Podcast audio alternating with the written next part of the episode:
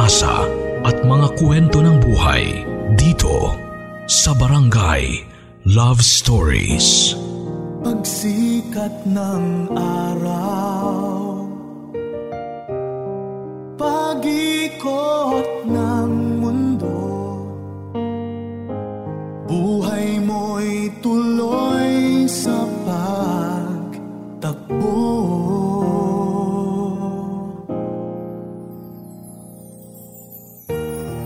Halakhak at iyak, ligaya at lungkot, sa alaalay masino na inipon. Pakinggan mo sigaw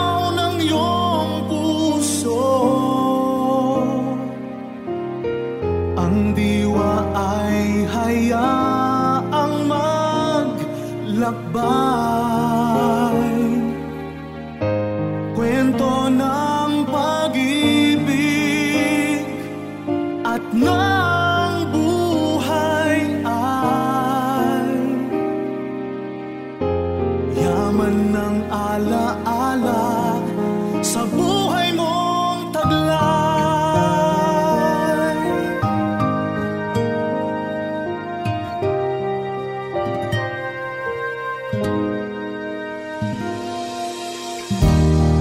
Halakhak at iyak, ligaya at lungkot, sa alaalay masinop na inipon.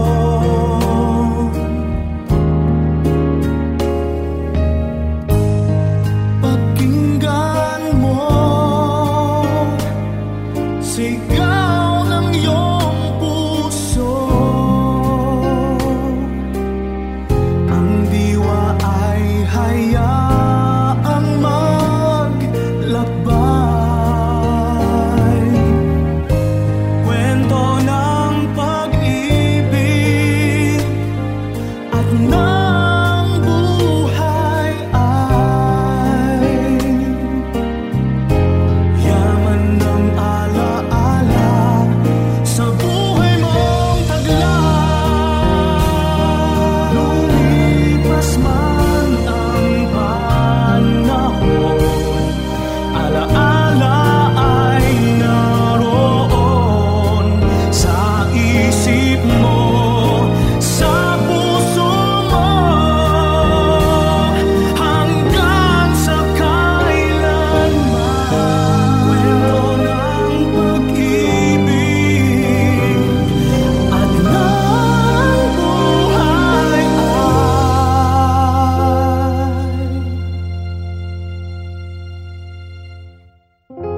yaman ng alaala sa buhay mong taglay.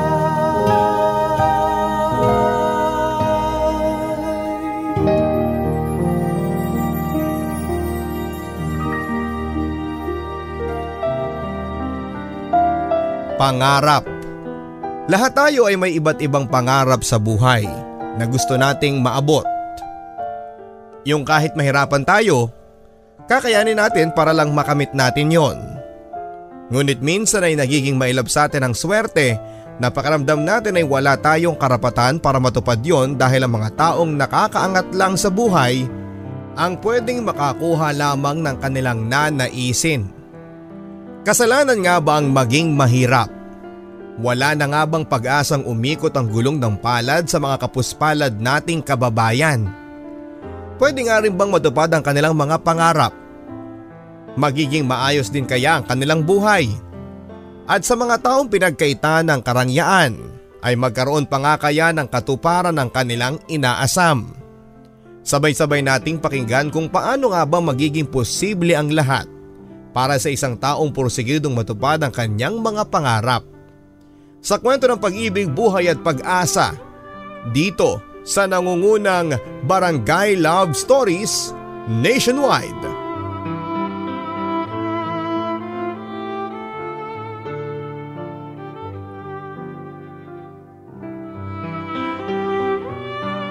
Dear Papa Dudut, habang naglalakad ako sa maliit na iskinita na madilim at ang nagsisilbing liwanag sa aking dinadaanan ay ang ilaw na nanggagaling sa mga nakasinding ilaw sa may kalsada, nakita ko ang mga batang nakatingin sa akin at maya-maya pa'y lumapit din. "Kuya, pahingi naman po ng pambili ng tinapay," sabay hila sa aking damit. Nasa edad 5 pa lamang ang batang yon, akay-akay niya ang 3 taong gulang niyang kapatid. "Eh, nasan bang nanay mo?" tanong ko sa bata. "Nasan ang mga magulang niyo?" Tinanggal niya ang pagkakahawak sa damit ko saka muling tumingin sa akin. "Nasa sugalan po kuya, kaya hanggang ngayon wala po kaming makain," sagot niya. Nahabag ako sa bata. Kinuha ko ang wallet ko at nakita ko kung magkano na lamang ang laman ng pitaka ko. 20 pesos na kailangan ko pang tipirin para lang makapasok ako bukas. Inipon ko yun para magkaroon ako ng baon at ang perang yun ay galing sa aking pangangalkal ng bote at plastik. Gaya nila, mahirap din ang buhay namin. Nakatira kami sa isang barong-barong na may dingding na sako at ang bubong ay sako din. Maya-maya pa'y tumingin muli ako doon sa bata at narinig ko ang mahinang kalam ng kanyang sikmura.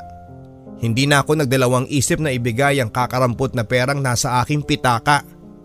Kung tutuusin Papa Dudut ay mas maswerte pa rin ako dahil kahit mahirap kami, ni minsan ay hindi ako iniwan ng nanay at tatay ko.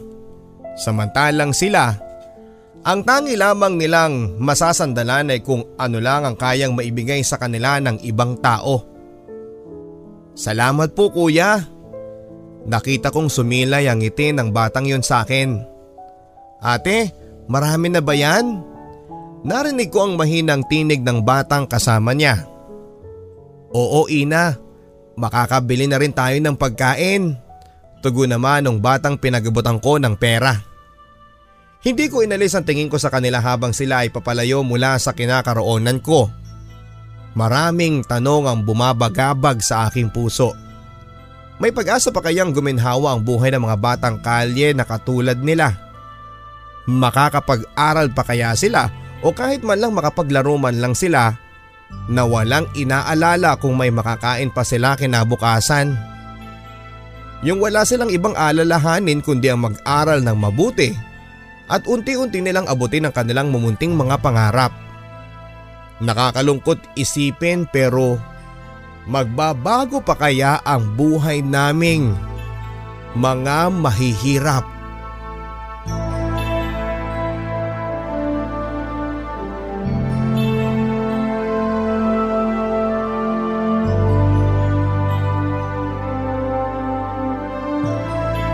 Hindi mawala sa isipan ko ang nakita kong 2 bata. Naisip ko kung paano na lang kaya ang mga susunod nilang araw kung naubos na ang 20 pesos na naiabot ko sa kanila. Saan na kaya sila mapupunta at paano ko muli silang gutumin? Napabuntong hininga na lamang ako, ipinagpatuloy ko ang paglalakad ko papunta sa aming barong-barong at habang naglalakad ako ay may nakita kong isang magarang sasakyan. Si Kuya Dado, yung kapitbahay namin na ng ibang bansa, ngayon ay big time na. Bumusi na siya sa akin. "O Roy, kumusta ka na?" Huminto ako at minukas niya ang bintana sa kanyang sasakyan. At mga ilang minuto ring nawala ang masangsang na amoy ng kanal at sari-saring amoy dahil sa bango ng loob ng sasakyan ni Kuya Dado na aking nalanghap. "Okay lang naman po Kuya Dado, buti ka pa. Mayaman ka na," sabi ko sa kanya. "Ganon talaga, tiyaga lang Roy. Sabi nga nila kapag may hirap, may ginhawa," masayang sagot niya sa akin. "Saan ka na niyang pupunta Kuya Dado?" tanong ko sa kanya. "Eto, kinuha ko lang yung ibang gamit ni nanay. Nasa Malate na kami ngayon, may bahay at lupa na ako nabili doon. Kung gusto mo minsan ay dalaw ka sa amin at na makapagkwentuhan naman tayo." Ang sabi ni Kuya Dado sa akin. "Aba, hindi ko po tatanggihan yan kuya, basta paghahanda mo ako ng masarap na pagkain ha." Sabay tawa na naming dalawa. "Oo naman Roy, walang problema basta ikaw. Malakas ka sa akin eh. Para na rin tayong magkapatid." Ang sabi ni Kuya Dado sa akin habang inaabot ang address ng tirahan niya. "Salamat Kuya Dado, dadalawin kita kapag nagawi ako sa lugar ninyo." Maikling tugon ko sa kanya. "O sige Roy, mauna na ako at baka hinahanap na ako ni nanay. Dalaw ka lang dun ha, huwag kang mahihiya." Muling paalala ni Kuya Dado sa akin. "Sige Kuya Dado, mag-ingat ka at pakumusta na lang po ako kay Nanay Isabel." Hanggang ngayon ay hindi pa rin talaga ako makapaniwala na gano'n na kayaman si Kuya Dado. Dati-rati ay sabay pa kaming namumulot ng basura. Ngayon ay big time na siya. Yun ay dahil na rin sa kanyang pagiging masipag kaya nakukuha na rin niya ngayon ang nararapat sa kanya. Natanaw ko si nanay habang nagluluto sa labas at nakita ko ang apoy na kanyang pinaglulutuan. Kahoy lang ang pinaglulutuan namin kaya maaga pa lang ay nagluluto na si nanay. Dahil minsan kapag hindi pa tuyo ang kahoy ay matagal maluto ang pagkain. Habang papalapit ako ay nakita ko nang kumaway sa akin ang 5 taong gulang kong kapatid na si Sarah. Dalawa lang kaming magkapatid papadudot kaya pinangako ko na sa sarili ko na aalagaan ko ang aking kapatid at gagawin ko ang lahat ng aking makakaya para lang mabigyan siya ng magandang buhay. Nang makalapit na ako ay niyakap niya ako. Buti na lang at may nabili akong 2 pirasong yema para pasalubong ni Sarah. Pag-abot ko sa kanya ay tuwang-tuwa siya. "Kuya, salamat po. Bukas 3 na ha." Sabi sa akin ang aking kapatid. "Eh kaya naman pala ako niyakap eh kasi alam mo may ibibigay ako sa'yo. Paano kung wala akong ibibigay sa'yo baka hindi mo na ako yakapin?" Ang sabi ko sa aking kapatid habang ako'y nakayuko para maabot siya. "Hindi kuya, yayakapin pa rin kita kasi kuya kita." Tumawa na lang ako. Pampatanggal pagod kasi ang yakap ng aking kapatid. Minsan yung maliliit na bagay ang nagpapasaya pa sa puso mo. Gaya na lang ng mga yakap ng kapatid ko na hindi matutumbasan ng kahit ilang pang ginto sa mundo.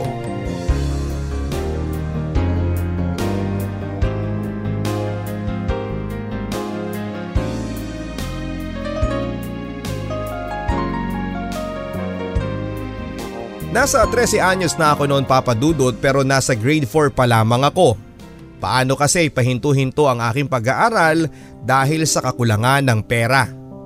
Naglalabada lamang si nanay sa mga bahay-bahay at si tatay naman ay nangangalaka lamang. Ang kapatid ko namang si Sarah ay sakitin kaya ang perang na itatabi sana nila nanay at tatay para maging baon ko ay napupunta sa pagpapagamot ng aking kapatid. Mahina kasi ang puso niya. Kahit ganoon ang kalagayan namin ay gumagawa pa rin ako ng paraan para makapag-aral. Pagkatapos ko sa eskwela ay diretso agad ako sa pamumulot ng bote, dyaryo at bakal na pwede kong maibenta. Hindi ako nahihiyang magtanong sa mga bahay-bahay kung may mga damit silang hindi na ginagamit para maibigay ko sa kapatid kong si Sarah. May ilan naman na nakakaintindi ng sitwasyon ko pero kadalasan ay panlalait at panghuhusga ang mga naririnig ko. Hindi na nga sila magbibigay. Yuyukaran pang pagkatao mo. Kesyo ano raw ang ginagawa ng mga magulang ko. Or wala naman daw patutunguhan ang ginagawa ko dahil ang mabuhay ng mahirap ay mamamatay din ang mahirap. Minsan masakit ang mga naririnig ko pero kaya kong tiisin ang lahat ng yon. Makaahon lamang sa hirap ng buhay. Kapag nakakaipon ako ng sobra ay inientrega ko kay nanay. Pambili ng gamot ng kapatid ko. Yung iba namang iniipon ko ay para makapag-aral. Ganon lang ang sistema ng buhay ko papadudot. Kung ngayong taon ay hindi ako nakapasok, guguguling ko ang lahat ng oras ko sa pangangalakal nang sa ganon ay may magagamit ako sa pag-aaral ko sa susunod na taon. Hindi naman tumututol ang aking mga magulang sa mga ginagawa ko. Alam nila kung gaano ko kagustong mag-aral. "Anak, Pasensya ka na kung hindi ka namin matulungan sa pag-aaral mo ha. Ang sabi sa akin ni nanay habang nagkwekwentuhan kami tungkol sa buhay-buhay. Nay, huwag niyo po akong alalahanin. Kayang-kaya ko po ito.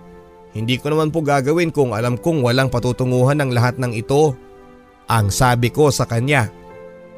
Alam ko anak, kayang-kaya mo yan. Patawarin mo kami kung hindi namin kayo nabigyan ng kapatid mo ng magandang buhay. Alam mo namang pareho kaming grade 3 lang ang natapos ng tatay mo. Kaya hanggang dito lang ang kaya naming trabaho. At eto pa ang kapatid mo. May maintenance na gamot kaya hindi ka namin maabutan sa pag-aaral mo. Pasensya ka na ha. At sana naiintindihan mo kami ng tatay mo anak. Nanay naman, pwede ka na mag-artista niyan sa drama mo nay eh. Sabay ngiti ko kay nanay nang mahalata kong tutulo na ang kanyang mga luha. Basta anak, magtiwala ka lang sa mga pangarap mo. At alam kong balang araw ay matutupad mo ang lahat ng nanaisin mo. Magdasal ka lang lagi anak ha. Laging may awa ang Diyos. Ang sabi ni nanay sa akin. Opo nay, alam kong walang imposible kapag naniniwala tayo sa kapangyarihan ng Diyos.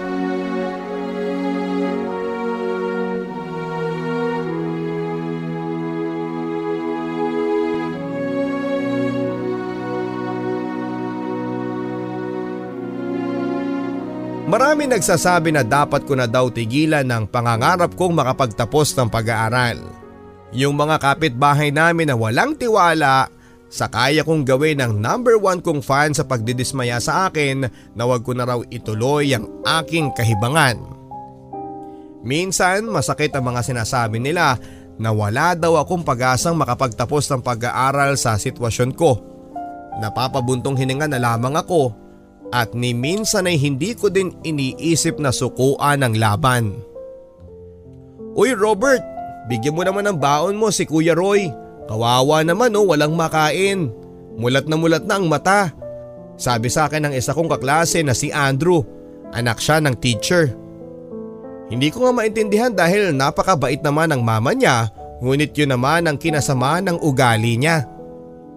Ah Robert, hindi okay lang.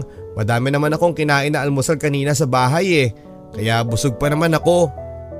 Nahihiyang sabi ko sa kanya. Oy Robert, sige na, bigyan mo na. Nahihiya lang magsabi sa'yo yan eh. Pagpupumilit ni Andrew. Robert, kainin mo na yan. O baka kaya bigyan mo na lang si Andrew, baka kasi siyang may gusto ng baon mo. Kaya sa akin niya pinapasa. Sabay tawa na ng iba ko pang kaklase. Nainis si Andrew sa akin na tinapon sa mukha ko ang tinapay na kinakain ni Robert. Hoy Roy! Mahirap ka lang at wala kang karapatan para magsalita at umangal sa ginagawa namin sa'yo, patay gutom. Ang sabi ni Andrew. Napakasakit isipin na ganoon nga kaming matahin ng taong dapat ay umiintindi sa aming sitwasyon. Andrew, huwag ka namang ganyan. Lahat tayo ay pantay-pantay sa mata ng Diyos. Walang mahirap o mayaman. Gusto mo bang sabihin ko sa mama mo na kumukopya ka lang lagi sa exam at hindi gumagawa ng assignment? Sabi ko sa kanya. Mukhang natakot ata at bigla na lamang lumabas. Pero bago pa siya makalayo ay sinabihan niya ulit ako ng patay gutom at pobre. Ang sakit-sakit papadudot na isipin na wala kaming karapatan para maging masaya at maging parte ng kanilang mundo. Kuya, pagpasensyahan mo na si Andrew, wala lang talagang magawa sa buhay yun eh. Ang sabi ni Robert sa akin. Oo naman. Wala yun sa akin at saka ako ang pinakamatanda dito sa inyo. Ako ang kuya ninyo kaya naiintindihan ko ang sinasabi niya. Pero ito lang ang masasabi ko. Kahit ano pa ang gawin niya at gawin ng ibang tao, hindi ito magiging hadlang sa akin para matapos ko ang pag-aaral ko. Kaya dapat ganun ka din Robert. Sabi ko sa kanya noon. Napansin ko mga ngiti sa kanyang mga labi. Mayaman sila Robert papadudot dahil parehong OFW ang kanyang mga magulang. Pero hindi yun naging balakid para maging arugante at mayabang siya katulad ni Andrew. Iba si Robert. Mabait siya at maunawain. Siya ang naging kaibigan ko kaya marahil ay mas lalong nainis sa akin si Andrew. Pero magkaganon pa man ay pinagpatuloy pa rin namin ang aming magandang pagkakaibigan ni Andrew. Ako bilang isang kaklase at kuya niya.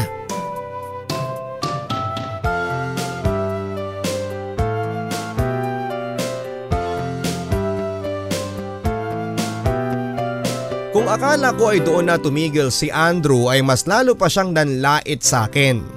Lalo na noong malaman niyang ako ang nanguna sa aming klase. Eh paanong hindi mangunguna yan eh, ang tanda-tanda na niyan. Nasa grade 4 pa lang. Sabay tawanan ng iba kong kaklase. Nag-aral lang talaga ako mabuti, Andrew. Kaya kung ako sa'yo, ganun din ang gawin mo. Imbis na mag-aksaya ka ng oras para asarin ako, subukan mo din mag-aral. Sabi ko tapos ay tawanan na ulit nila. Ngunit talagang hindi nagpahuli itong si Andrew. Alam ko na kung anong ginawa ni Roy kaya lagi siyang nangunguna sa klase. Hinintay ko ang mga susunod na salitang lalabas sa kanyang bibig. Kasi laging kinakain kamote. Sabi niya sa akin at hindi ko alam kung ano ang gagawin ko kay Andrew para tigilan niya ako. Pero hindi na nga ata talaga siya magbabago. Oy ano, bigyan niyo na ng kamote si Kuya Roy. Baka magutom na siya at wala siyang maisagot sa exam. May exam pa naman tayo mamaya, sabing ulit ni Andrew. Kahit hindi ako kumain ng kamote, nag-aaral naman ako. Ikaw Andrew, baka kailangan mong kumain ng kamote kasi hindi naman ikaw nag-aaral, di ba? Ang sabi ko sa kanya. Naiba ang mukha nitong si Andrew at nakita kong nainis siya sa mga sinabi ko. Hoy, tandaan mo ito Roy ha. Balang araw makakaganti rin ako sa'yo. Wala kang laban sa katulad naming mayaman. Ang mga katagang binitawan ni Andrew na walang laban sa tulad naming mayaman ang sobrang nakapagpasakit sa aking kalooban. Minabuti ko na lamang na hindi magsalita pero nagpatuloy pa rin siya. O ano? Hindi ka makapagsalita ngayon kasi totoong hindi mo kaya ang mayayaman na tulad namin. Ang mahirap na tulad mo ay walang saysay dito sa mundo. Kasalanan ng mga magulang mo kung bakit kayo naging mahirap. Panunumbat ni Andrew sa akin. Nang idamay niya ang aking mga magulang sa kung ano ang sitwasyon ko ngayon, ay doon ko hindi napigilan ang sarili ko. Sabihin mo na ang lahat sa akin, pero wag na wag mong idadamay ang mga magulang ko.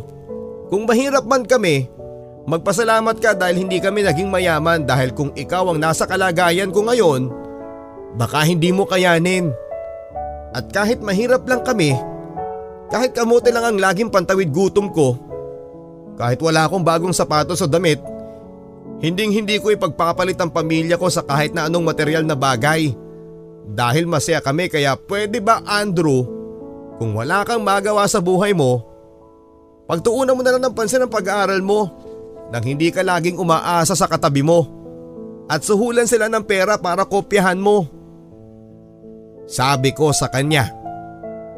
Punong-puno na ako kay Andrew at kahit mas nakakatanda ako sa kanya ay tama lang siguro na sabihin ko yon sa kanya. Dahil nasa katwiran naman ako. Hindi na muling umimik si Andrew hanggang sa dumating na ang aming teacher. Hindi ko lubos maisip na ganito pala ang tingin sa amin ng mayayaman na wala kaming pakinabang sa mundo. Pero hindi ako susuko na balang araw maiaahon ko din sa hirap ang aking buong pamilya.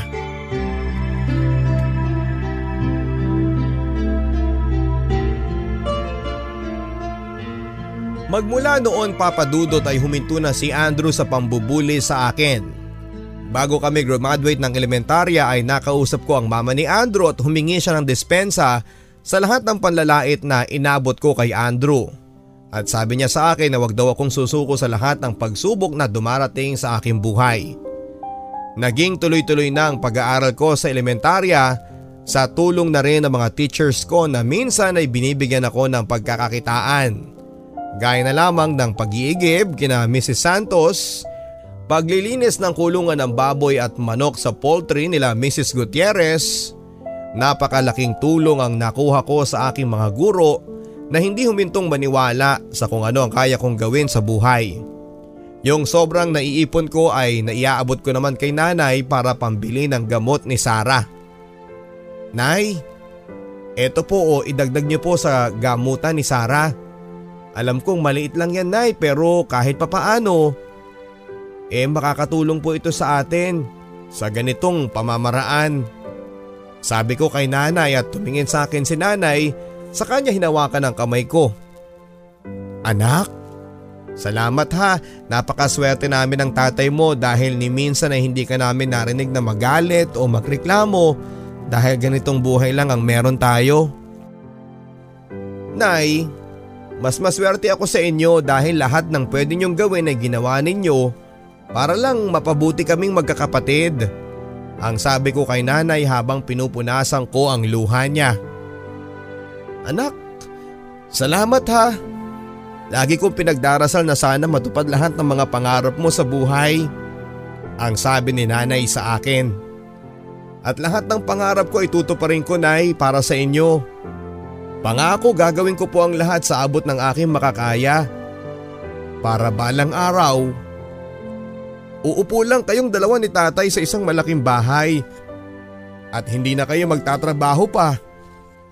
Ang sabi ko kay Nanay. Nakapagtapos na nga ako ng elementarya at graduate bilang valedictorian.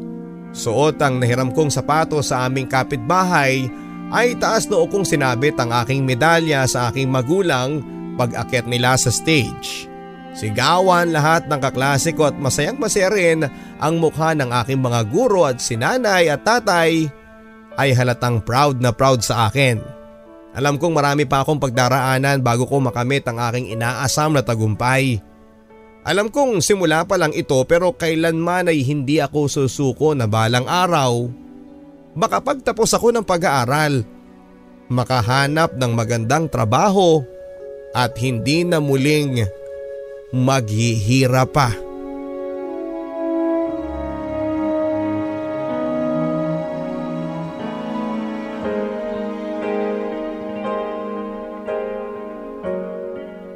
Naging maayos na ang lahat hanggang sa tumungtong ako sa high school sa edad na 16. Medyo nakakaramdam na rin ako ng hiya, papadudot, dahil halos nagdadalaga na rin ang mga kasama ko at hindi na bata ang isip nila. Nakakaramdam ako ng hiya sa tuwing tinatawag nila akong Kuya Roy. Mababait ang mga kaklase ko dito pero ganun pa man ay madali ko silang nakapagpalagayan ng loob. Hindi ko na naging kaklase pa si Andrew ang lagi nang bubuli sa akin dahil sa pribadong paaralan na siya pinag-aral ng kanyang mga magulang. Yung mga classmate ko dati noong elementarya ay kalahati lang ang nag-aral dito kasi yung iba ay nagsilipatan na at yung iba naman ay nag-aral dito ay nasa ibang section. Nung akala ko ay magiging okay na ang lahat ay nagkaroon kami ng dagok sa buhay.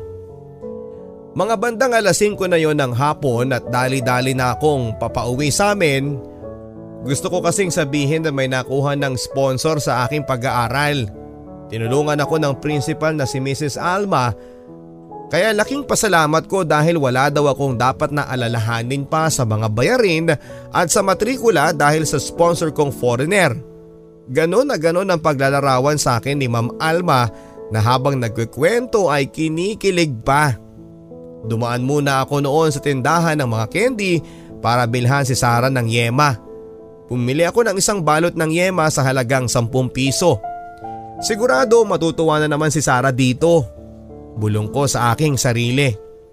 Nang matanaw ko na ang aming barong-barong ay hindi ko na napigilang tumakbo sa saya ng aking ibabalita. Nay! Nay! Malakas na tawag ko kay Nanay. Nakita ko si Nanay na lumabas ng pintuan. Ano ba yan, anak? Bakit ka sumisigaw? May problema ka ba? May nakaaway ka ba? Sunod-sunod na tanong ni Nanay sa akin. Si Nanay talaga pero Nay, eto may good news ako sa inyo. Ang sabi ko kay Nanay habang abot langit ang aking ngiti. Ano yun, anak? Tanong ni Nanay. Nay, may nakuha na pong sponsor yung principal namin para magbayad sa lahat ng kakailanganin ko sa aking pag-aaral. Ang sabi pa nila kung magtutuloy-tuloy daw ako sa magagandang grado ko baka hanggang kolehiyo na ako pag-aralin nila. Ang sabi ko kay Nanay.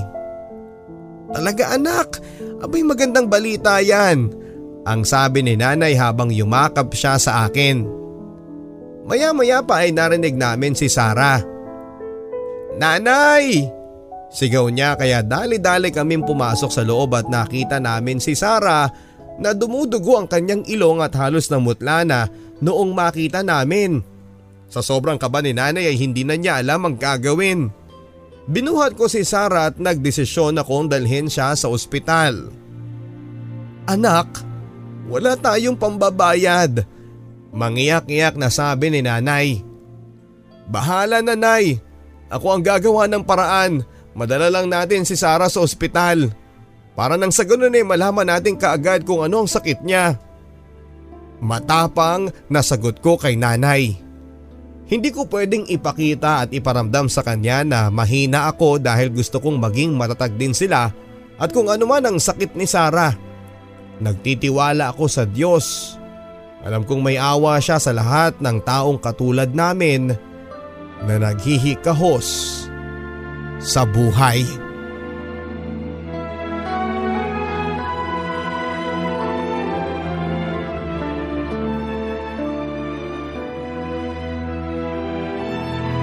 Walang may gustong pasakayin kami sa taxi noon, Papa Dudut, para sana mas mapadali ang pagdala namin ni Sarah sa ospital. Medyo may kalayuan pa kasi yun. May naitabi akong 300 para sana sa darating na birthday ni Sarah. Lahat ng taxi ay sinubukan kong parahin pero walang huminto. Marahil dahil siguro sa aming itsura na akala nila'y wala kaming kakayahan para magbayad. Kaya minabuti na lang naming sumakay ng tricycle. Pagdating namin sa ospital ay agad namang inasikaso ng mga nurse ang aking kapatid. Maya-maya pa ay dumating ang isang doktor. Hawak ni Mama ang nanlalamig na kamay ni Sarah. "Ano po ba ang nangyari sa kanya, Mrs.? Tanong ng doktor kay Mama. "Nakita na lang po namin siya na nanghihina at dumudugo po ang ilong. Hindi na po namin alam ang aming gagawin kaya dinala na po namin siya dito." Malumanay na sagot ni Mama. Nang mga panahon na yon ay pabulong akong nagdarasal sa Diyos na sana'y maging okay naman ang aking kapatid. "Sige po, Mrs., i-check lang po namin ang anak ninyo," ang sabi ng doktor sa amin. Biglang yumakap sa akin si nanay. "Anak, ano ba itong nangyayari sa atin?" tanong niya na umiiyak. Nakita ko kung gaano nahirapan ang kalooban ni nanay sa sitwasyon namin ngayon. "Nay, magpakatatag ka lang. Magtiwala lang tayo sa Diyos. Hindi niya po tayo pababayaan," sabi ko kay nanay. Kahit na sa totoo lang ay pilit ko ding kinukumbinsi ang sarili ko kung talaga bang kakayanin namin ang lahat ng ito. Mga ilang minuto rin ang lumipas at lumapit ang doktor sa amin. "Mrs., kinuhanan ko po ng sample ng dugo ang anak ninyo para masigurado po namin kung ano ba talaga ang sakit niya pero habang hindi pa po natin alam ay mabuting dito na muna siya sa ospital nang sa ganun ay maobserbahan muna natin siya at makapagpahinga na rin. Nangihina pa kasi siya ngayon," ang sabi ng doktor kay nanay. "Sige po, sir, maraming salamat po," maikling tugon ni nanay. Alam kong kinakabahan na naman siya sa kung ano ang susunod na mga mangyayari.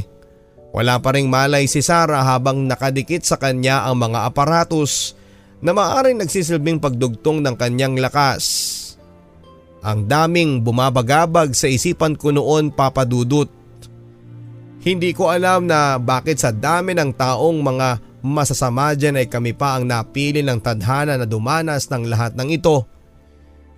Minsan, iniisip ko kung hanggang saan nga ba ako aasa na balang araw ay malalagpasan din namin ang lahat ng ito.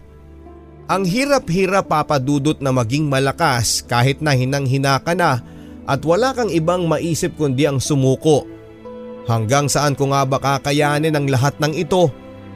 Wala na ba talagang katapusan ang lahat ng pagsubok na dumarating sa aming buhay?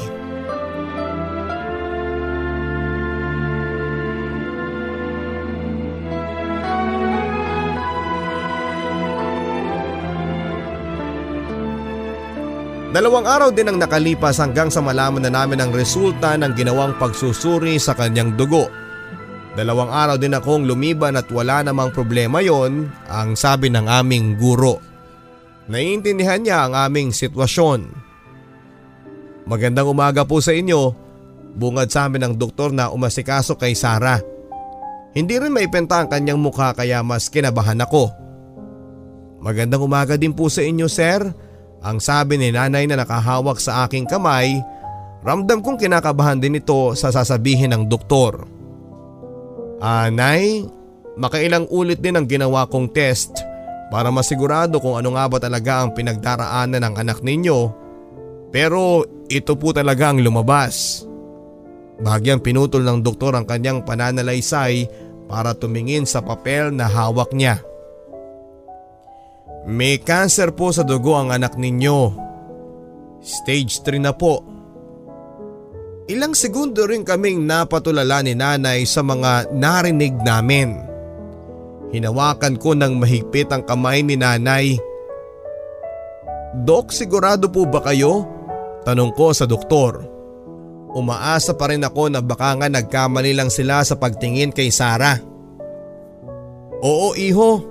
Sorry pero yun talagang naging resulta ng kanyang test.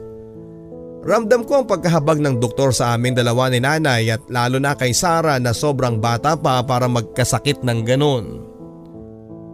Sana ako na lang ang nagkasakit, anak, at hindi na ang kapatid mo. Umiiyak na sabi ni nanay. Nay, huwag kang ganyan, may awa ang Diyos. Ang sabi ko kay nanay na pilit ko ding kinukumbinse na magiging maayos din ang lahat. Dok, paano po ba gagaling ang kapatid ko? Tanong ko sa doktor.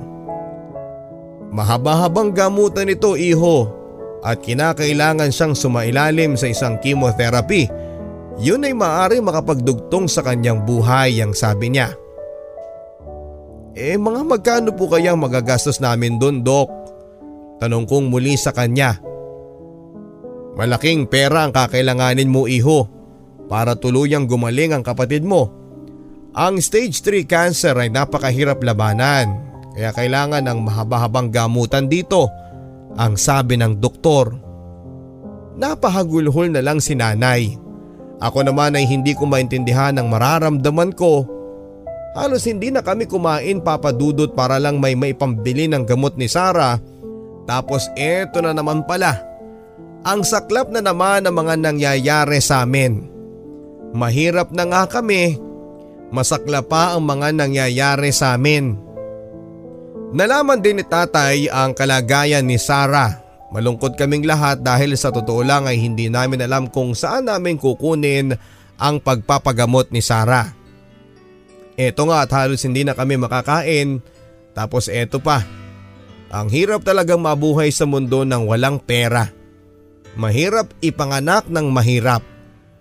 Magkaganon pa man ay mas pinili ko pa rin magpakatatag para kina nanay, tatay at Sarah. Ayoko makitaan nila ako ng pagsuko. Sabi nga nila, habang may buhay, may pag-asa.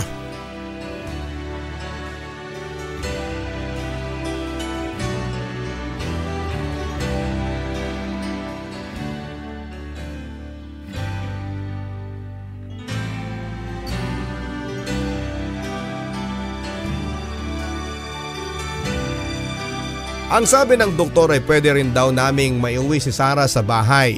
Ang problema lang ay kung paano namin hahagilapin ang perang pagdugtong ng buhay ng aking kapatid.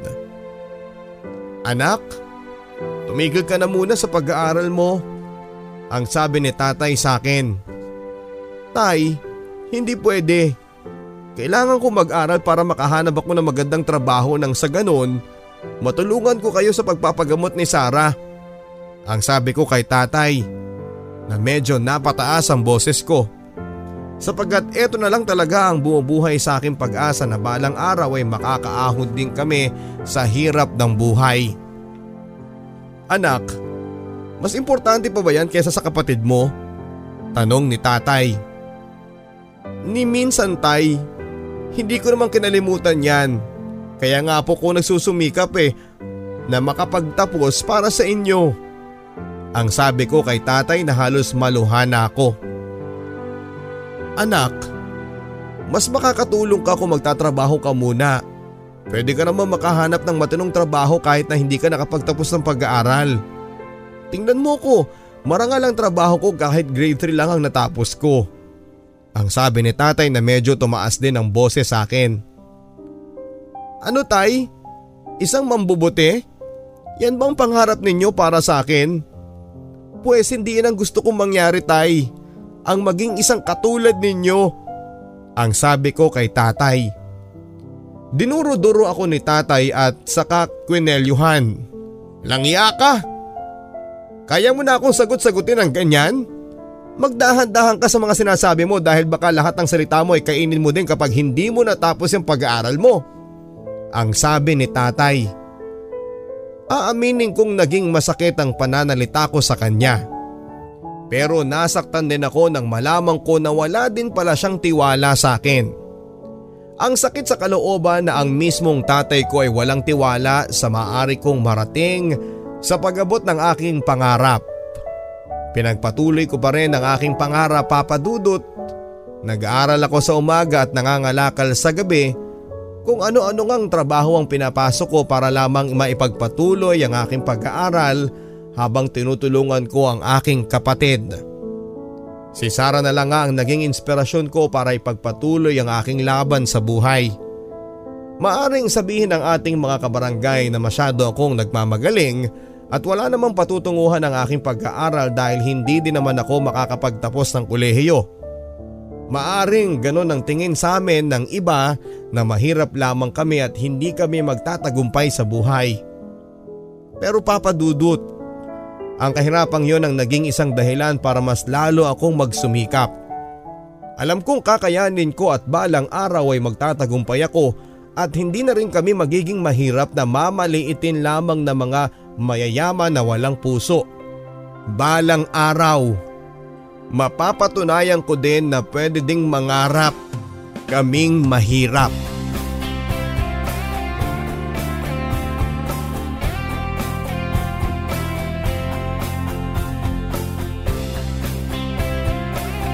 Lahat kami ay nagdoble kayod para kay Sara. Si nanay naglalabada at nagiging tagapag-alaga na rin ng mga anak ng amo niya. Wala naman naging problema si nanay sa amo niya dahil sobra silang mabait at kahit mayaman sila ay niminsan ay hindi nila pinaramdam kay nanay na mahirap lang kami. Minsan nga ay pinapadalhan pa nila si nanay ng mga pagkain o di kaya ay prutas para kay Sara. Si tatay naman ay maliban sa nangangalakal siya ay sinusubukan din niyang magtinda ng balot tuwing gabi at sa construction din minsan. Halos lahat ng trabaho ay pinasok din ni tatay kahit na mahirap ay kinakaya niya. Samantalang ako naman ay nag-aaral tuwing umaga, pag-uwi ng bahay ay tatapusin ko muna lahat ng aming asignatura, saka aalis para maglinis ng poultry ni Mrs. Reyes. Buti nga Papa Dudut ay pinapayagan nila akong gawin yon kahit gabi na. Mga 2 oras lang yon. Pagkatapos nun ay maglalako na ako ng candy sa mga jeep. Minsan nga ay nagiging konduktor pa ako ng jeep at tuwing madaling araw naman, kargador ng gulay at isda sa palengke. Wala akong sinukuang trabaho dahil alam kong napaka-importante nitong pandugtong buhay ng aking kapatid na si Sara. Kuya, bakit halos hindi na tayo nakapaglalaro? Tanong sa akin ni Sara nang minsang makita niya akong gumagawa ng proyekto namin sa Filipino. Busy ka ba sa pag-aaral kuya? Tanong niya na may halong lungkot ang boses. Hindi naman pero kailangan magtrabaho ni kuya para may panghanda tayo sa birthday mo. Di ba sa susunod na buwan na yon? Ang sabi ko sa kanya. Pilit ang aking mga ngiti. Ayaw kong makita niyang malungkot ako. Oo nga pala kuya. Pero kahit wala akong handa kuya basta kasama kita, si nanay at tatay, at saka mayema pwede na yun. Ngumiti ang aking kapatid. Marahil ay nagtataka na rin siya kung bakit mahina lagi ang katawan niya Dahil sa totoo lang ay hindi niya rin alam na may sakit siya. Dahil kapag tinatanong niya ako kung bakit siya may mga gamot na iniinom, ang lagi lang naming sagot ay may lagnat siya o kung minsan ay pampalakas ng katawan ang iniinom niya. Sa mga sandaling yun, papadudod na niyakap ko siya. Kuya, hindi ako makahinga. Sandali akong bumitaw sa kanya at kinabahan. Ha? Bakit? Anong masakit sa'yo? Sabihin mo kay kuya. Nakita kong natawa siya sa aking reaksyon at saka nagsalita. Kuya, kasi niyakap mo ko ng mahigpit. Pagkatapos ay tumawa siya ng malakas.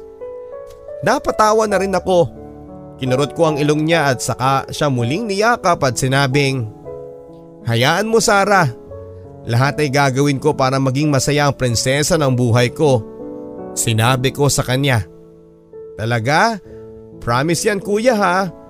Ako lang ang prinsesa mo." Pangungulit niya sa akin. "Opo, promise ni kuya yan." Sa mga pagkakataong yun, papadudot ay mas lalong lumakas ang loob ko na naisip kong dapat talagang hindi mawala ang kapatid ko sa aking buhay.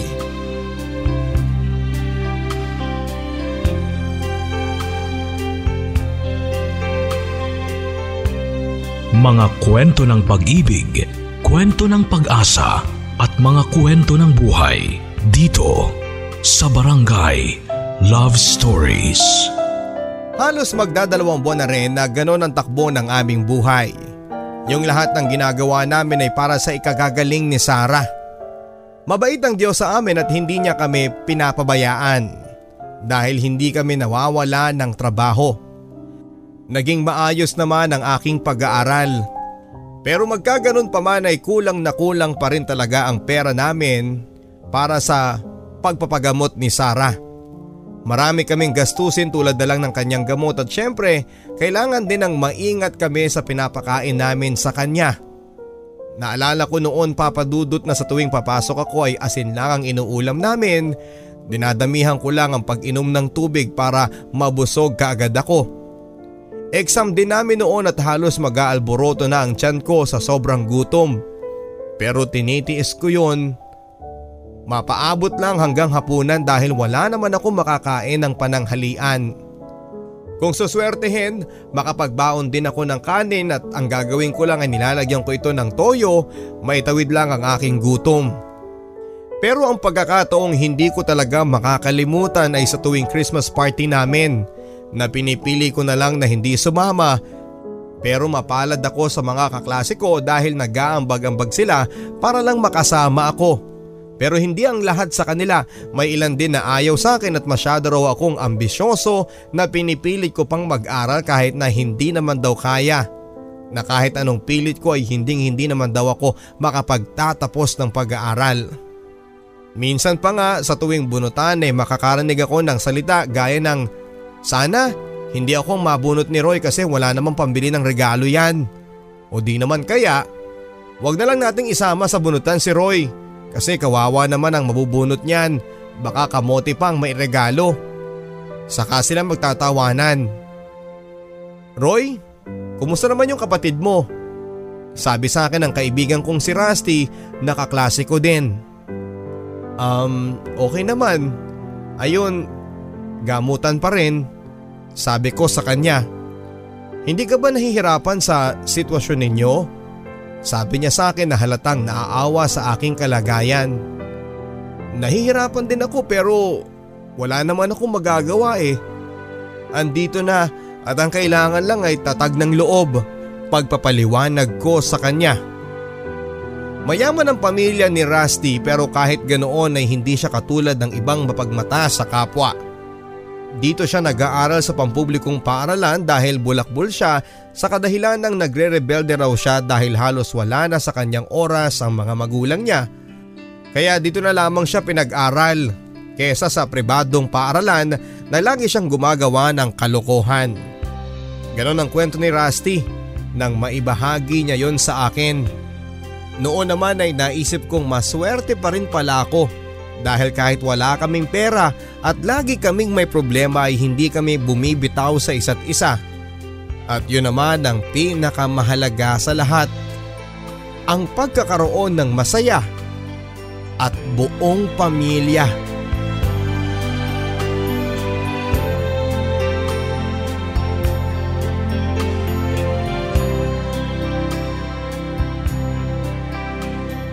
Anak! Anak! Tawag sa akin ang nanay ko noong nagtatrabaho ako sa poultry. Sa sigaw na yon ni nanay ay bigla akong kinabahan. Nay! Ano po yun? Tanong ko sa kanya. Nabigla ako at napasugod si nanay dito kaya sobrang na akong kinabahan. Ang kapatid mo! Maikling tugon ni nanay. Ano pong nangyari kay Sarah? Sabi ko kay nanay. Isinugod namin ng tatay mo ang kapatid mo sa ospital at bigla siyang nanghina at ikaw ang hinahanap niya. Sabi ni nanay. Agad ako nagpaalam sa amo ko at saka tumungo sa ospital. Pagdating ko doon ay nakita ko ang aking kapatid. Halos maluha ako papadudot nang makita kong mas dumami ngayon ang mga aparatos na nakasaksak sa kanya. Maya-maya pa ay dumating na ang doktor. Dok, ano po bang nangyayari sa kapatid ko? Bakit po siya biglang nanghina? Hindi ka agad nagsalita ang doktor. Huminga muna siya ng malalim at saka nagsalita. Tatapatin ko na kayo. Kinakailangan na po talaga ni Sarah na maumpisahan ang kanyang gamutan sa lalong madaling panahon. Ang sabi ng doktor. Problema na naman. Sabi ko sa isip ko. Kung noong una ay nakagawa kami ng paraan para mailabas si Sarah sa ospital at mabayaran ang lahat ng babayaran sa kanyang gamutan, eto na naman kami. Baon pa sa utang at lalong mababaon muli. Hindi ko na alam kung saan ko pupulutin at hahanapin ng pera sa pagpapagamot ng aking kapatid. Naghanap ng mauutangan sina nanay at tatay samantalang ako ay lutang pa rin ang isipan ko. Pero pinagpatuloy ko pa rin ang pag-aaral at pagtatrabaho ko. Naikwento ko ito kay Rusty, ang aking kaibigan. Tol, kailangan mo ba talaga ng pera? Tanong niya sa akin. Oo tol, kailangan ko talaga eh. Sagot ko. May ipapagawa ko sa iyo ha. Kapag nagawa mo ng maayos, babayaran kita ng malaki. Sabi niya sa akin. Sa tono ng pananalita ni Rusty ay hindi ako sigurado kung mabuti ba o hindi ang pinapagawa niya. Kailangan mo lang kunin itong ibibigay ko sa iyong pera at pagkatapos ay ibigay mo ito sa address na sasabihin ko. Sabi niya na halos bumubulong sa akin. Pagkatapos, kunin mo yung ibibigay niyang pakete sa iyo, ang sabi ni Rusty sa akin. Anong pakete yun, tol? Tanong ko sa kanya. Hindi mo na kailangan pang malaman. Basta gamot ko yun. Pampawala ng problema. Kung gusto mo, bibigyan kita. Ang sabi niya sa akin. Hindi na, di bali na lang. Pero gagawin ko ang pinapagawa mo. Ang sabi ko kay Rusty. Hindi naman ako nagmaang-maangan pa para hindi malaman kung ano ang pinapakuha niya sa akin at kung bakit pinapaiwas niya ako sa mga pulis. Alam kong droga yon, pero nagkibit balikat na lamang ako para sa ikagagaling ng aking kapatid.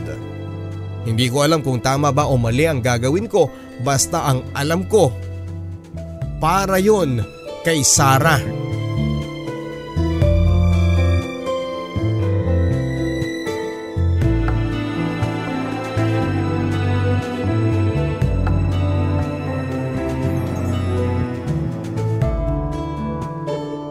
Alas 8 na noon nang pumunta ako sa apartment na tinitirhan ni Rusty. Pasmado ang aking kamay. Hindi ko alam kung tama ba itong gagawin ko. Bago ako tuluyang pumunta kay Rusty ay binisita ko muna si Sarah sa ospital. Nakita ko ang kanyang kalagayan. Masakit sa akin na makita siyang ganon dahil parang unti-unting dinudurog ang aking puso. Kuya, ikaw ba ang magbabantay sa akin ngayon? Naramdaman pa lang ng aking kapatid ang pagdating ko. Oh, bakit ka gumising? Dapat magpahinga ka lang muna. Ang sabi ko sa kanya na mahina ang boses sapagkat nakita kong natutulog si tatay sa maliit na sulok sa katabi ni Sarah. Marami sila doon. Hindi lang ang kapatid ko ang pasyente sa kwartong yon. Nasa ward lang din kasi si Sarah at nag-aalala ako dahil baka mahawa pa siya sa iba pang taong may sakit doon. At inaalala ko din si tatay at nanay. Ayaw ko ng ganito. Mahirap maging mahirap. Akala ko kasi kuya, ikaw ang magbabantay sa akin ngayon eh. Hindi na kasi tayo nakakapaglaro. Ang sabi mo sa akin maglalaro tayo, pero lagi ka namang wala. Malungkot na sabi ng kapatid ko. Oo nga pala, nangako nga pala ako sa kanya na maglalaro kami at sa dami ng iniisip ko ay nakalimutan ko na rin. Oo naman prinsesa ko, hindi nakakalimutan ni kuya yon. Pero sa susunod na ha, promise maglalaro tayo. Gusto mo ba ng manika? Ibibili kita kapag uwi ko ha, kaya magpagaling ka na. Ang sabi ko sa kanya. Nakita kong sumilay ang napakagandang ngiti ng aking kapatid. Ang mga ngiti na oras-oras ko sanang gustong makita. Opo kuya, gusto ko ng manika at promise magpapalakas na ako para makapaglaro na tayo. Masayang tinig ng aking kapatid. Basta inumin mo lang lagi ang gamot na ibibigay sa'yo ng doktor ha. At huwag kang makulit. Dapat pag sinabi ng doktor na kailangan mo magpahinga, dapat magpahinga ka. Muli kong pagpapaalala sa kanya. Eh kasi kuya, ang pait naman ang gamot ko. Tapos ang dami pang nakasaksak sa akin na tulad nito. Tinaas niya ang nakakabit sa kanyang kamay. Para din naman kasi sa'yo yan eh. Kaya kung ano sinasabi at pinapagawa sa'yo ng doktor, gawin mo lang, okay? Ang sabi ko kay Sarah. Opo kuya. Masusunod po ang mahal na prinsipe. Ang sabi ni Sarah na halatang natatawa sa kanyang mga sinabi.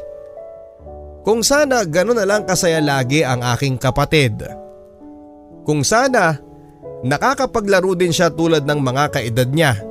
Sigurado akong mas mag-e-enjoy niya ang buhay. Humalik na ako sa noon ni Sarah at saka sinabihan siya na magpahinga na.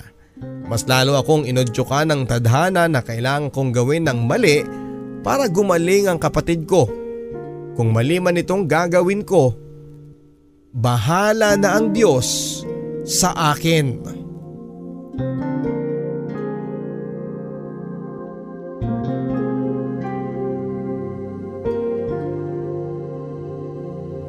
Akala ko hindi ka na darating. Bungad sa akin ni Rusty. Bakit mo naman naisip yan? Tanong ko sa kanya. Akala ko natakot ka na eh. Roy, alam ko na hindi ka tanga. Alam kong alam mo ang gagawin mo. Seryosong sabi sa akin ni Rusty. Oo Rusty, alam ko ang gagawin ko at hindi ibig sabihin nito na masama akong tao. Ginagawa ko lang ang lahat ng ito para sa kapatid ko. Pagpapaliwanag ko kay Rusty. Umiling si Rusty pagkatapos ay inabot sa akin ng pera. Alam kong mabuti kang tao Roy. Kaya lang mahirap ka lang at ang mga mahihirap ang nagigipit at kumakapit sa patalim. Ang sabi ni Rusty na bahagyang ngumiti at hindi ko alam kung ano ang ibig sabihin ng kanyang mga ngiting yon. Pero nainsulto ang aking pagkatao. Maswerte ka Rusty at pinanganak kang may kakayahan sa buhay. Dahil kung kinagisnan mo din ang ganito sa buhay naming mahihirap, ay baka hindi mo kayanin. Palaba na sabi ko. Sige na Roy, huwag ka nang maraming sinasabi. Naiintindihan kita. O siya basta, huwag kang papahuli sa mga parak. Paalala niya. Sa mga pagkakataong yon, Papa Dudut, ay hindi ko alam kung tama o mali ang aking gagawin. Kung eto nga ba ang dapat at tamang gawin. Sa paglalakad ko ay dumaan ako sa malapit na simbahan. Nagdasal ako at humingi ng kapatawaran sa isang kasalanang gagawin ko para sa aking kapatid. Nagpatuloy ako sa paglalakad at noong sasakay na ako ng jeep para sa lugar na itinuro ni Rusty, ay bigla akong may nakapa sa aking bulsa. Papel yon at nakalagay ang address ni Kuya Dado. Si Kuya Dado na nangako sa akin bibigyan niya daw ako ng magandang trabaho. Hindi ko alam kung paraan nga ba ito ng Diyos na dapat ay hindi ako gumawa ng masama. Pero siguro, oo nga, sinyales yon na hindi paraan ng pagkapit sa patalim kapag ikaw ay nagigipit na. Nakitawag ako sa isang tindahan na may telepono at doon ko sinabi kay Rusty na hindi ko na itutuloy ang gagawin ko. Hindi ako nakarinig ng kahit na anong sermon mula sa kanya. Alam kong mabait si Rusty kaya marahil ay naiintindihan niya ako. Pinili ko na lamang na pumunta sa bahay ni Kuya Dado at laking gulat niya sa aking pagbisita. "Oroy, matagal na kitang hinihintay na pumunta ka rito. Eh bakit ngayon ka lang bumisita?" tanong niya sa akin. "Masyadong maraming ginagawa sa bahay, Kuya Dado. At ngayon lang din ako nakaipon ng pamasahe para makapunta rito," ang sabi ko sa kanya habang paikot-ikot na gumagala ang aking mga mata. Hanggang ngayon ay hindi pa rin ako makapaniwala na ganito kalaki ang bahay ni Kuya Dado. Bunga ng kanyang pagsusumikap. "Buti ka pa, Kuya Dado. Asensado na. Alam mo, Roy, hindi agad-agad ang swerte sa akin. Marami din akong hirap at sakripisyong pinagdaanan bago ko maabot ang lahat ng ito. Basta dasal lang at tiwala syempre. Kailangan kahit gaano kahirap ay wag na wag tayong gagawa ng nakakasama sa mata ng Diyos." At ang mga huling salita ni Kuya Dado ang nakapagpaliwanag sa akin. Tama nga siya. Hindi porket mahirap kami ay gagawa kami ng masama. Buti na lamang talaga at hindi ko tinuloy ang gawaing yon na kahit mahirap kami ay hindi namin pipiliin na maging masama.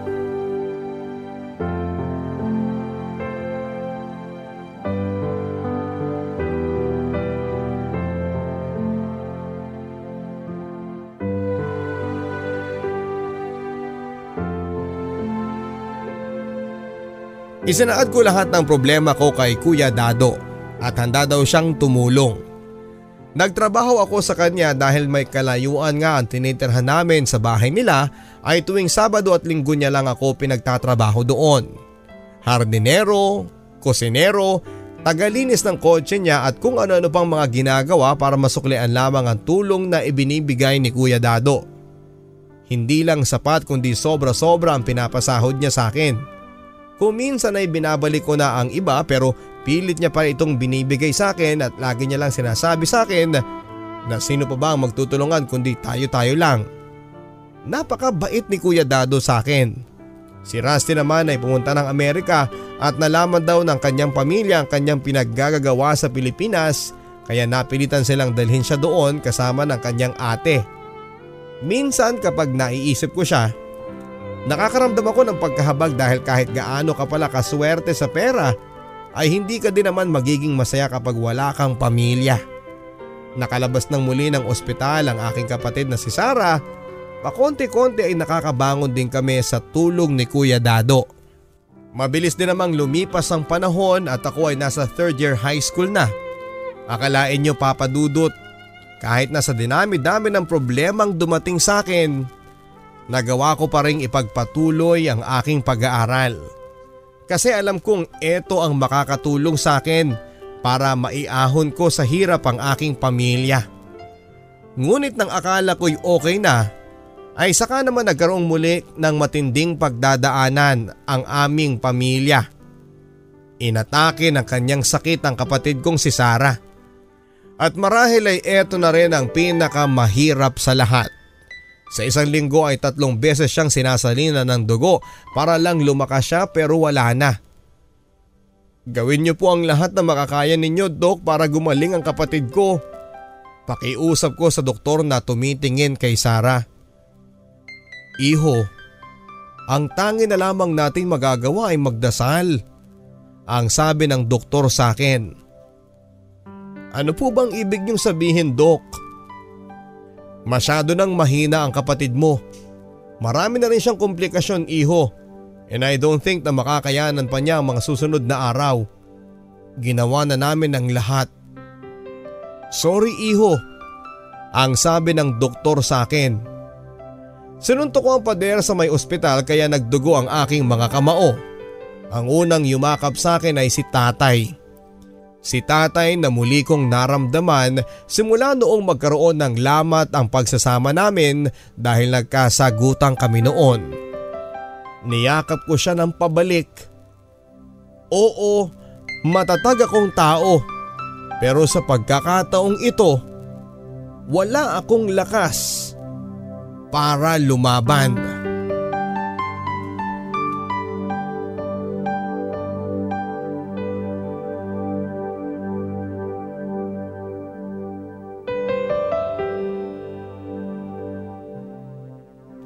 Mula sa pintuan ng emergency room ay tinanaw ko ang aking kapatid na si Sarah. Ang sabi sa amin ng doktor ay makina na lang daw ang nagdudugtong ng buhay ng aking kapatid. Desisyon na lang daw namin ang hinihintay kung kailangan naming ipatanggal yon. Anak, pagpahingahin na natin ang kapatid mo. Mangiyak-ngiyak na sabi ni nanay sa akin. Nay, hindi pwede.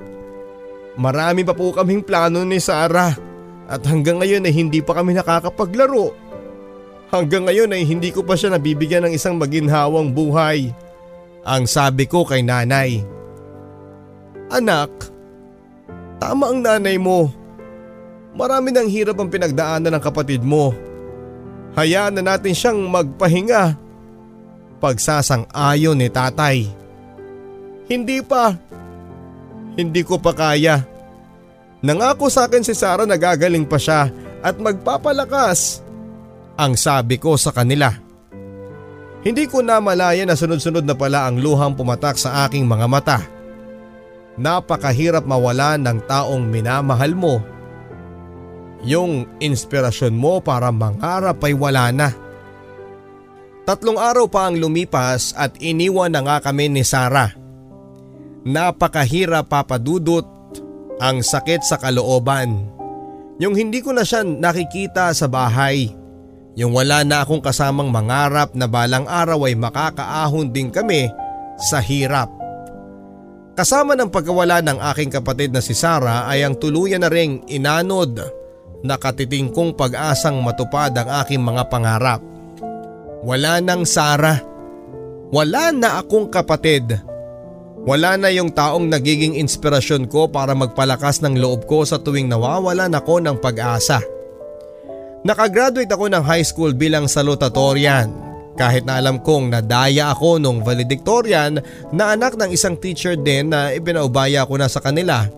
Total ay hindi ko naman itutuloy ang pag-aaral. Wala na rin naman akong pag-aalayan ng lahat ng aking pangarap dahil wala na si Sarah. Roy, ano bang nangyayari sa'yo? Sabi sa akin ni Kuya Dado na dumalaw sa bahay namin noon. Hindi ako nagsalita dahil wala akong ganang sagutin ang lahat ng kanyang katanungan. Roy, ano ka ba? Sumagot ka.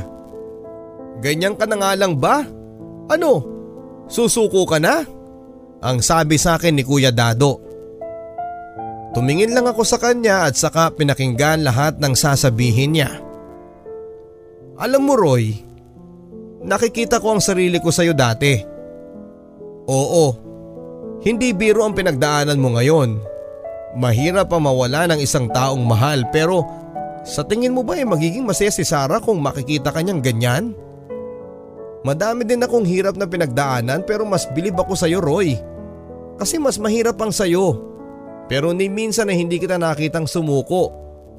Kung kailan malapit nang matapos ang laban, saka ka pa ba susuko ngayon? Ang sabi sa akin ni Kuya Dado. Tama siya. Sa dami ng pinagdaanan ko, ngayon pa ba ako bibitaw? Sa oras na yon ay may mumunting pag-asang sumilay sa aking puso para ipagpatuloy ang aking pangarap.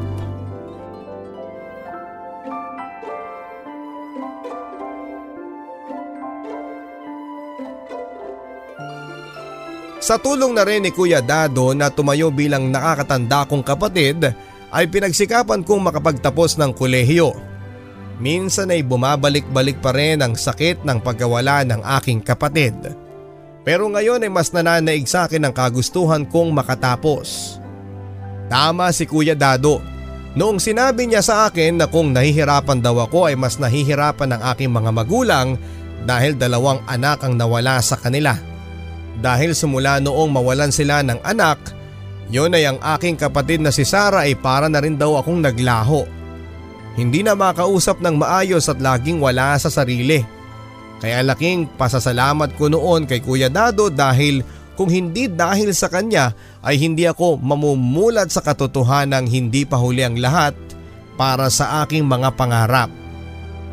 Kumuha ako papadudot ng kursong accountancy. Tinulungan ako ni Kuya Dado sa aking matrikula at sa tulong na rin ng aking scholarship bilang salutatorya na hindi ako pumayag na ibigay lang ng ganong-ganong kadali ni Kuya Dado ang lahat sa akin. Kaya doon na ako nanilbihan sa kanila. Tinuruan niya ako mag-drive nang sa ganon ay maipagmaneho ko din ang kanyang nanay. Akala ko noon ay mag-focus lamang ako sa aking mga pangarap. Hanggang sa makilala ko si Cindy. Napakaganda niya, Papa Dudut.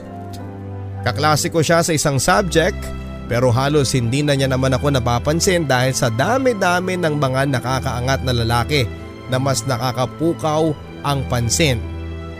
Pero hindi ko akalain na sa dinami-dami ay mapapansin pa rin ng isang katulad ko. Nagawa mo na ba yung pinapagawa ni Ma'am Marquez sa atin? Tanong niya. Narinig ko lamang ang kanyang boses ay halos mabingi na ako. Sa inangat ng pintig ng aking puso. Oo, ikaw nagawa mo na ba? Sagot ko naman sa kanya. Hindi pa nga eh. Pwede ba ako magpatulong sa'yo? Muli niyang tanong sa akin. Halos mautal na ako noong kinausap niya ako, Papa Dudut. Pero minabuti kong pigilan yon. Walang problema. Tutulungan kita. Madali lang namang gawin yun eh. Pahabol kong sabi sa kanya. Wala akong alam sa mga ganito pero gusto kong matuto para kay Cindy. Marahil ay naninibago lang ako sa pakiramdam na ito dahil ngayon ko lamang ito naramdaman. Doon na nga nagsimula, Papa Dudut, ang pagkakaibigan naming dalawa ni Cindy. Mula sa simpleng ngitian, sa simpleng kwentuhan ay nabuo ang pag-ibig ko sa kanya. Tinutulungan ko siya sa lahat ng mga projects at maging sa pagre-review tuwing may quiz at exams. Maraming naiinis sa akin ng mga kabaro ko sapagkat ang isang tulad ko daw na mahirap ang pinansin ng isang napakagandang binibini. Walang iba kundi si Cindy.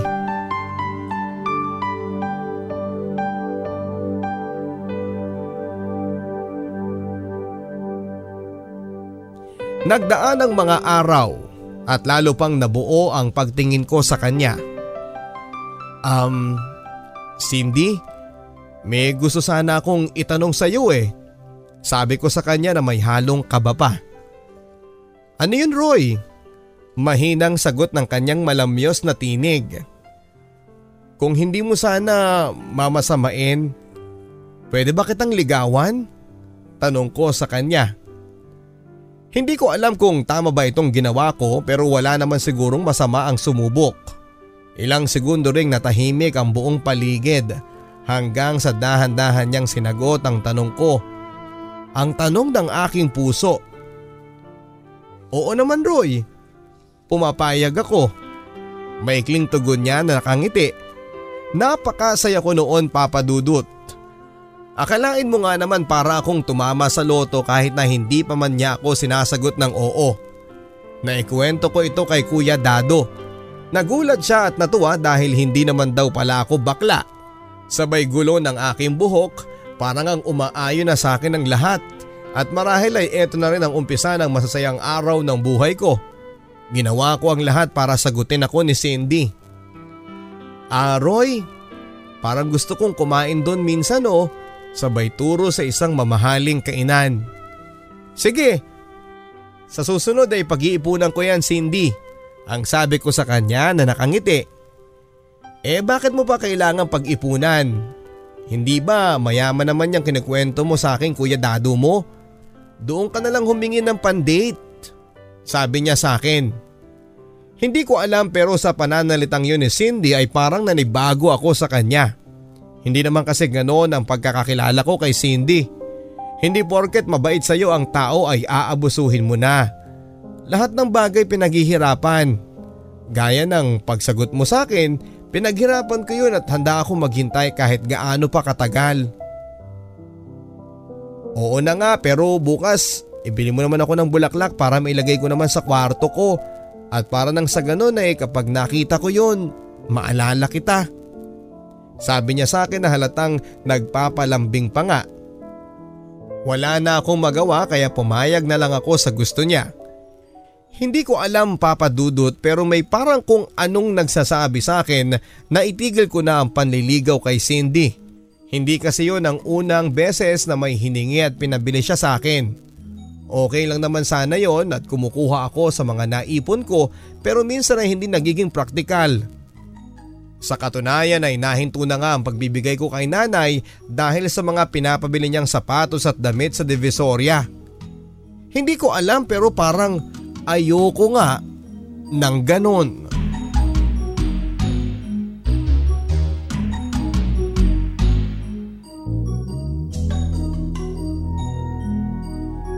Papunta na ako ng classroom noon, dala-dala mga bulaklak na sampagitan na ibibigay ko sana kay Cindy.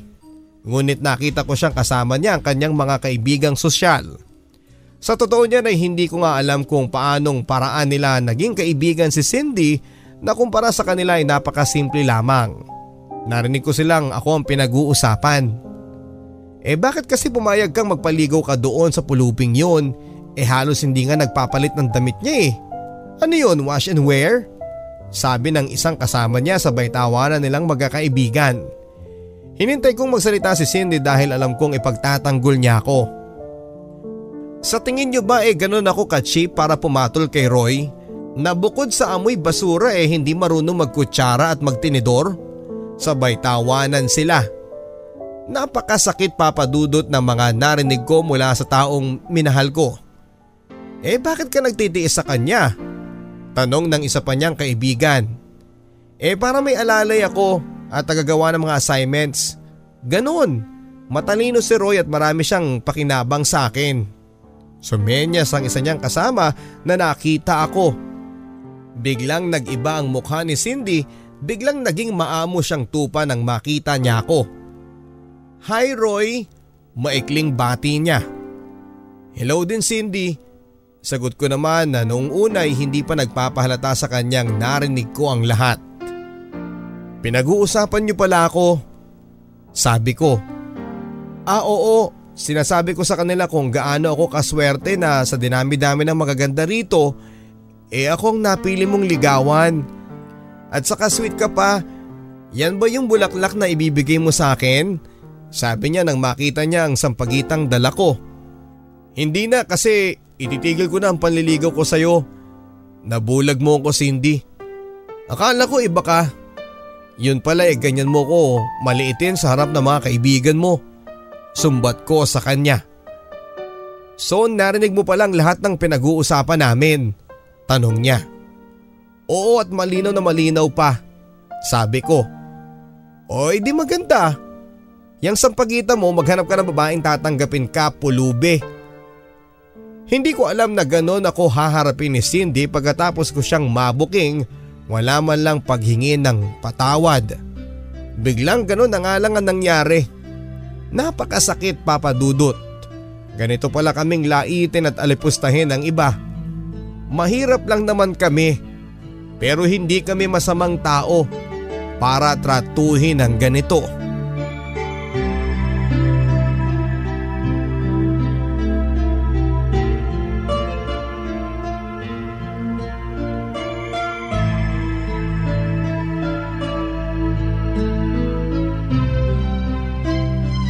Habang naglalakad sa madilim na eskinita ay may nakita akong dalawang bata. Namamalimos sa akin. Kinuha ko ang aking pitaka at ibinigay ang 1,000 na aking pera.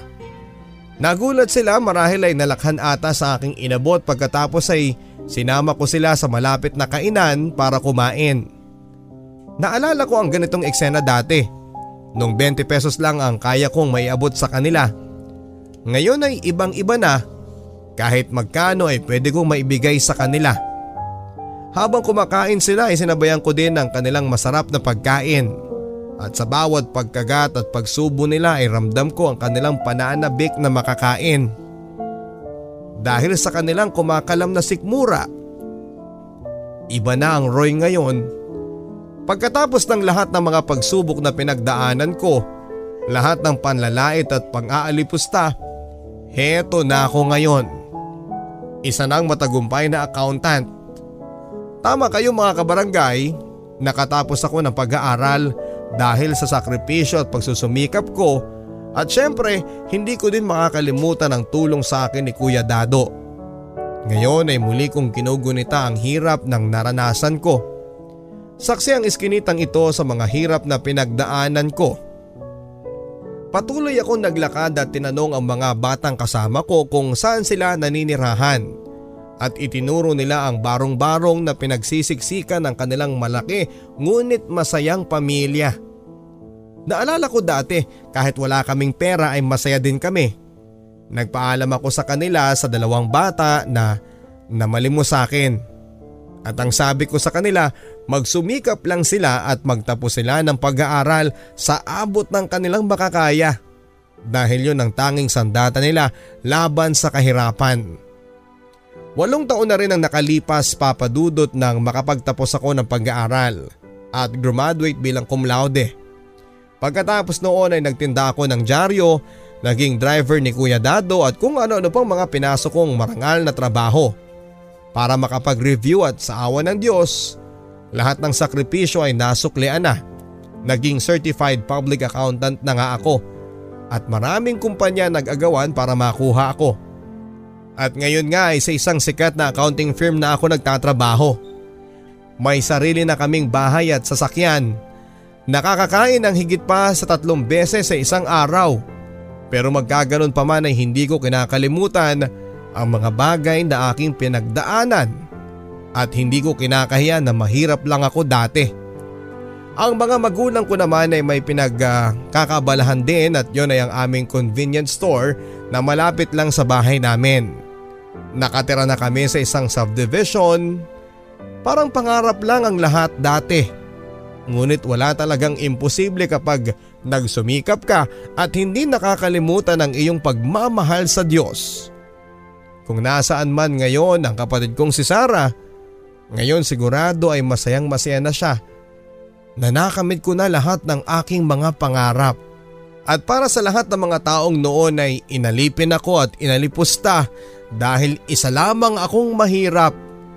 Malaki po ang pagpapasalamat ko sa kanila dahil sila ang isa sa mga dahilan kung bakit ako hindi sumuko sa laban ng buhay. Maraming salamat sa pagkakataong ito, Papa Dudut, at sana'y naging instrumento po ako para sa mga kabarangay natin na patuloy na nangangarap. Kahit pa sila'y hirap na sa buhay.